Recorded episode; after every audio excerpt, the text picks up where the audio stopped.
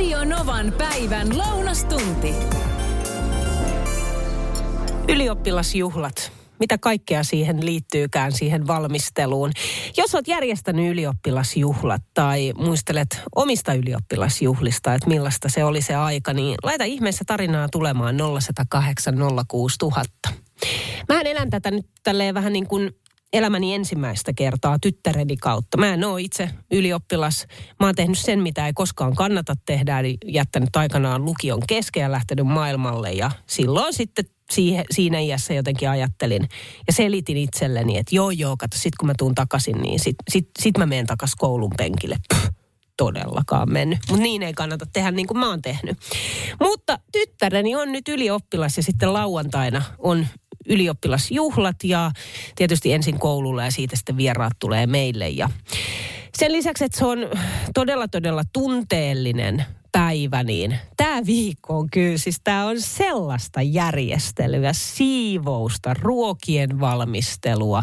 Tehdään tietysti kaikki tarjottava itse. Tänään maistellaan muun muassa harjoitusjuustokakkua, joka on tehty eilen. Tänään se pitäisi olla siinä kunnossa, että voi vähän maistaa, että meneekö läpi. Sitten mekko haetaan ompelijalta torstaina ja sekin on ihanaa jotenkin, että tytär sitten lopulta valitsi yhden mun sellaisen. Vanhan vanhan, se on semmoinen niin kuin sähkö, sanotaan Suomen lipun sininen. Semmoinen cocktail-mekko ja varmaan 20 vuotta vanha ja mä oon sitä ehkä, olenko yhden ainoan kerran käyttänyt ja sitten hän sanoi, että niin tämä on se, että on jotenkin semmoinen tunne, että tämä on juuri se, mutta sille pitää sitten tietysti tehdä sille mekolle jotain. Me ollaan sen verran eri pituisia ja kokoisia, että sitten nopeasti katoin ompelijat tuosta Helsingin keskustasta ja soitin sitten eräälle ja sanoin, että nyt on tämmöinen juttu, että ylioppilasjuhlat on tulossa, että pitäisi mekkoa vähän tyttärelle sitten. Tämä on mun vanha mekko ja sitä pitäisi kaventaa ja lyhentää ja tehdä kaikenlaista. Ja tämä ompelija sanoi mulle puhelimesta, niin niin, siis niin kuin en, ensi kevään ylioppilasta. Mä ei kun ensi viikon ensi viikon. Jaa, tämä tulee tällaisella aikataululla. Ja nyt sitten ihanasti saatiin sinne ja torstaina haetaan. Aivan mielettömän kaunis on varmasti tulossa. Sitten on yölakki hankittu, kutsut on lähetetty. Mitä kaikkea vielä? Tänne on paljon tullut viestiä numeroon 0108 06000. Saija esimerkiksi kirjoittaa, että esikoisemme YO-juhlat saatiin vihdoin pidettyä koronan jälkeen ja ne olivat omiakin juhlia muistorikkaammat. Bändi soitti terassilla ihanassa kesäillassa. Nuoret sekä aikuiset tanssivat yömyöhään yhdessä. Pianon keskimmäisen vuoro juhlia en malta odottaa. Siis bändi. Pitääkö meillä olla bändikin? En, mä en olisi miettinyt tollaisia juttuja.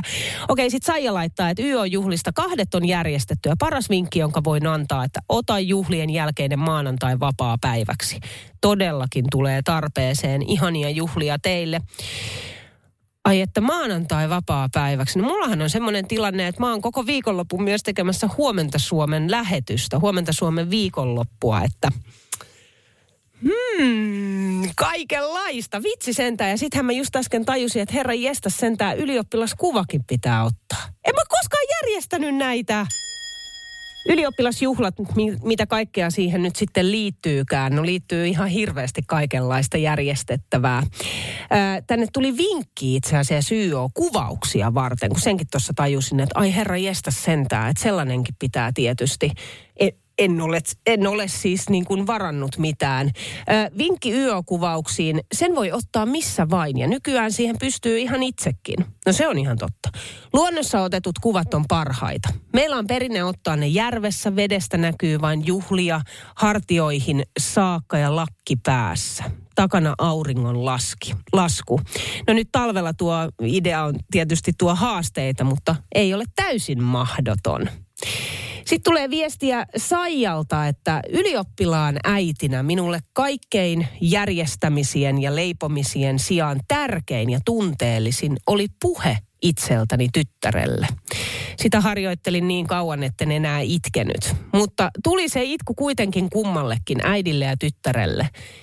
Ihania juhlia nauti päivästä. Oi, mä itkettää nyt kun mä mietin sitä, että mun pitää pitää puhe Se on ihan totta. Tälleen niin kun itse kun ammattiin kuuluu esiintyminen, on se sitten kameran edessä tai, tai, tai sitten esimerkiksi täällä, vaikka nyt Radio Novassa, niin on aivan eri asia pitää puhe, missä mukana on läheiset, perhe ja suku. Se jännittää paljon paljon enemmän.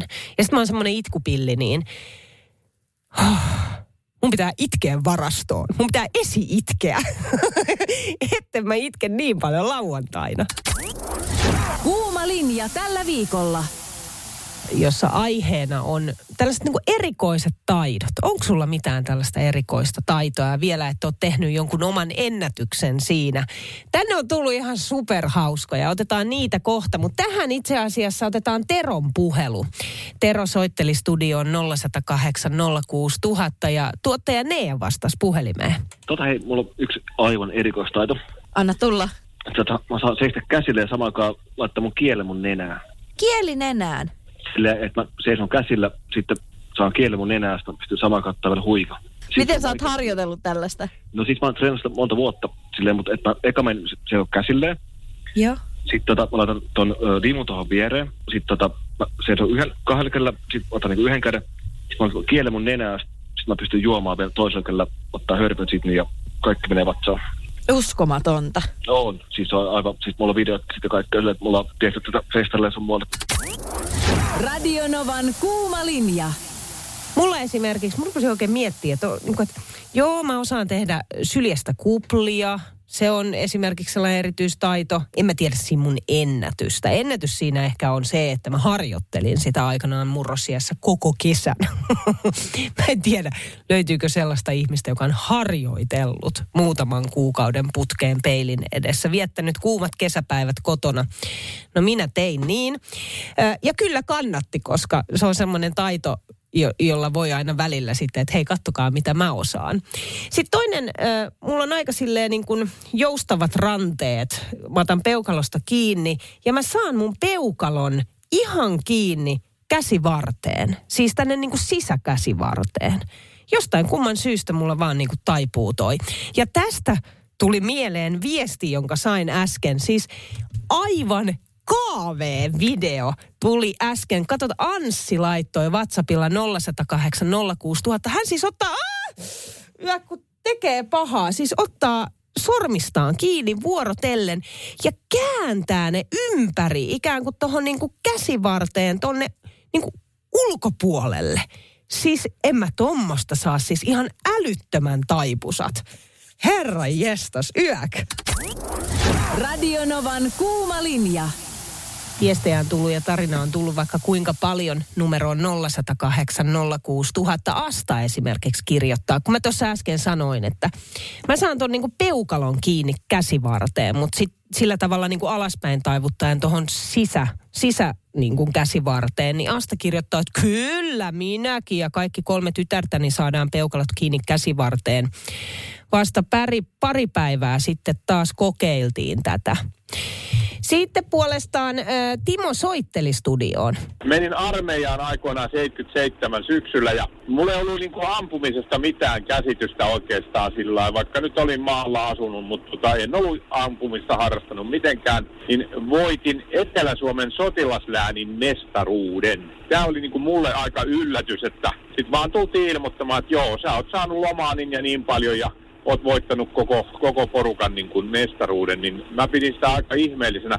Mutta sitten toinen sellainen tällainen ennätysjuttu, niin työkaluliikkeillä oli monta kertaa tarjouksessa sellainen, että sai kourasta noita rengassokkia semmoisesta saavista, niin, tota, ja sillä oli könttähinta. Niin, tota, minä sitten suoritin tällaisen kouraisun kerran, ja sen jälkeen en ole nähnyt kyseistä tarjousta enää missään kun tota, niitä tuli niin valtavasti siinä mun kouraisussa, niin tota, tietyllä tekniikalla oli, niin tota, tässä liikkeen omistaja laittoi jopa vaakalle sen, että kuinka paljon mä niitä sain sieltä. Ja tosiaan sen jälkeen en ole tämän kyseisen ennätyksen jälkeen niin nähnyt sellaista tarjousta missään, että niitä enää myytäisi. Se loppu siihen sitten. Näin siis Timo. Sitten Pasi soitteli studioon ja tuottaja Nee vastasi puhelimeen.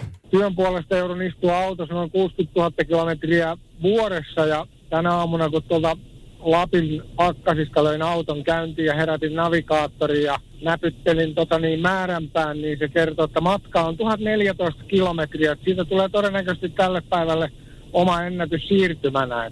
Okei, muistathan pitää taukoja sitten siellä, kun ajelet. No kyllä tässä nyt pian, tota niin, no pian ollaan puolimatkassa, että kyllä tässä yksi tauko on pidetty ja seuraavaksi on lounastauko tuossa tota niin, niin, pistiputaalla. Että Sillä mennään.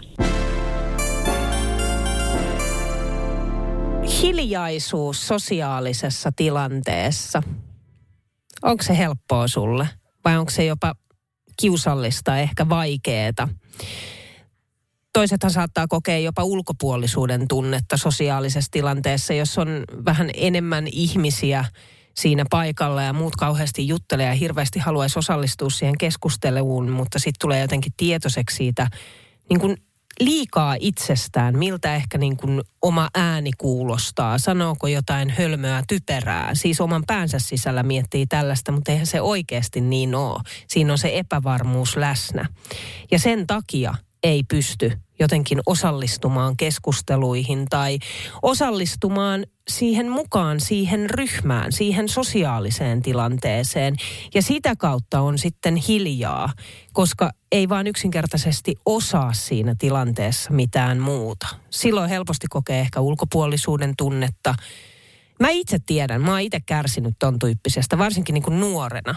Mutta kyllä se tunnemuisti jää, se jää mieleen, se jää jotenkin koko kroppaan, se on aika kokonaisvaltainen se on, se on tosi yksinäinen tunne, se ulkopuolisuuden tunne.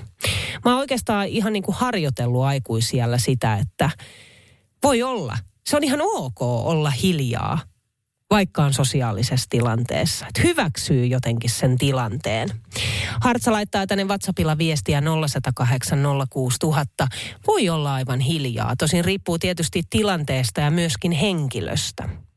Joo, sittenhän on erikseen tämä, että hyvän ystävän kanssa kyllä pystyy olemaan hiljaa. Ei se tilanne sille, ei, ei, se, ei se ole niin kuin kiusallista ollenkaan. Mutta sitten on semmoisia tilanteita, että sä näet siitä toisesta ihmisestä, että nyt se kiusaantuu.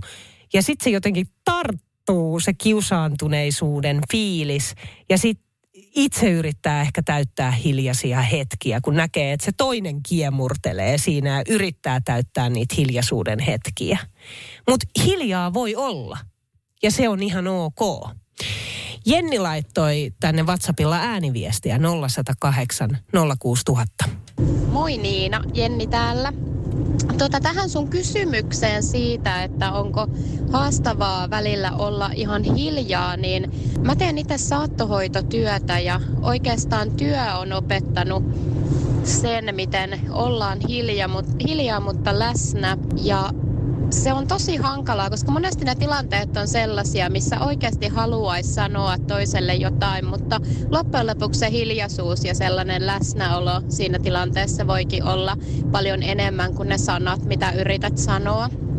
Ja tämä ei ole pelkästään töissä, vaan mun mielestä tämä taito olla läsnä hiljaa toisen vierellä on ihan tosi tärkeä myös omassa arkielämässä. Ja sitä jotenkin on paljon tilanteita, missä haluaisi sanoa jotain, mutta, mutta tota, ehkä niitä sanoja ei ole tai sitten tietyllä tapaa ne on ehkä siihen tilanteeseen vääriä eikä osaisi sanoa, mutta se vaatii harjoittelua ja se vaatii toisaalta sellaista rohkeutta luottaa myös siihen läsnäolon voimaan.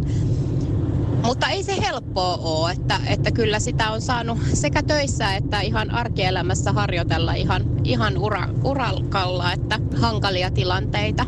Mukavaa päivää! Tuottaja Nea on studiossa sen takia, että sä siivoilet täällä Taas. tätä studiota. Taas sä oot kyllä ihme, ihmejärjestelijä. Toisaalta mä tykkään mm. paljon, että on paikat puhtaana. Tykkään siitä myös siis itse ja teen sitä kotona paljon. Mutta meillä on tässä studion pöydällä, meillä on tällaisia niin kuin, no mitä noi on, pa- Nämä on paprikakasveja. aamun tiimipaprikat. Joo. Ja sinä sitten tuohon sanomaan äsken, että eikö nämä nyt voisi heittää tästä helkuttiin jo, että katon nyt näitä. niin, kyllä. Johon minä sitten, että niin, että no kun ne on vähän niin kuin monivuotiset, että vaikka siellä nyt ei ole sitä paprikaa niin, niin siellähän on noita kukkia niin kuin näet. Joo, Siinä, mutta se niin. oli vähän oudon näköinen tuolta alhaalta. Jos mä olisin ollut yksin, niin olisi lähtenyt. Oi, se Siis sä, varmaan. sä et taida olla mikään En viherpeukalo. todellakaan ole. Siis mulla ei ole kukaan kukkaa tai Ei. mitään viherkasvia kotona. Se on siis hirveän näköistä. Siellä pitäisi olla joku tuomassa vähän iloa sinne, mutta siis se on kukan viimeinen matka, kun se mun kämppään päätyy. Entä kaktus? Ei tarvitse Kuolee kastella. sekin. Kuolee. Varmasti. Entä muovikasvi? Kuolee Kuolee varmaan sekin. Hei, mikä on sun kotona se inhottavin, ehkä jopa ällöttävin paikka, mitä sä et todellakaan mielellään siivoa, siirrät ja siirrät ja siirrät sitä. Mutta sitten jossain vaiheessa tulee se tilanne, että sun on vaan yksinkertaisesti pakko. Ja se tapahtuu ehkä kerran vuodessa. Mulla se on siis ihan ehdottomasti pyykinpesukoneen ja kuivurin, se ikään kuin se niin kuin takaosa. Meillä on vielä siis sellainen tilanne, että ne kaksi kapistusta on suoraan siinä vessanpöntön vieressä niin, että kun sitä takaosaa siivoaa, täytyy se pesukone ja kuivuri vetää ulos sieltä seinästä, siitä niin kuin ahtaasta tilasta, jotta sinne taakse pääsee. Ja ihan oikeasti. Siis mikä ällötys. Siis ihan kauhea paikka. Siis sellaista, tiedätkö, niin kuin limottunutta, märkää, sit samaa aikaa jotenkin niin kuin kovettunutta pölyä ja nukkaa siellä seinissä, pe- pesukoneen ja sen kuivurin takaosassa, lattialla. Siis Oh, siellä mä kuulen eilen illalla yökin, yökin menemään. Mutta se fiilis nyt, kun se on tehty ja se on puhdas. Mikä se sulla on se ällöttävin, inhottavin paikka siellä kotona, mitä sä et mielellään siivoa? Ja sitten tulee se piste, että ah, nyt on pakko siivota. Terhi Oulusta laittaa tänne WhatsAppilla viestiä 0108 06000, että likaisin kohta kotona. Ei mikään. Älä viitti. Tykkään siivota. Olen ammatiltani henkilökohtainen avustaja vammaiselle henkilölle ja siivoan myös hänen kodin. Okei, sitten tulee viestiä, että suihkun lattia kaivo. Joo, hyi, hyi, mä en suostu sitä tekee, sen tekee mies. Suihkun lattia kaivo ja vessan hajulukko on sellaisia siivouskohtia, mitä ei todellakaan mielellään siivoa kuin pakon edessä. Ne hiukset ja partakarvat yhdistettynä limaan ja sontaan, mitä siellä on. Hyi olkoon. Kuunteles, mitä Kirsimaarit kirjoittaa. Siivosin vastikään suihkun lattiakaivon. Irrotin kaikki ne osat sieltä sisältä likoamaan Fairi etikka ruokasooda veteen ja etikkasooda menetelmällä. Öö, kuohautin liat pois, mutta se mäski, mitä sieltä nousi, en ikinä unohda sitä. Hyi hell. Ja sitten tässä on kirosana kuvittele kuin joku viemärin karvapeikko. En uskalla puhdistaa WC-lavuaarin haju, hajukkomöttiä. En vaan Niina pysty siihen. Niina auta. Tiedätkö hei, nyt on kyllä semmoinen juttu, että Kirsimaarit, mm, en auta. Sä saat selvitä yksin tosta. Radio Novan päivä ja Niina Backman. Työpäivän paras seuralainen.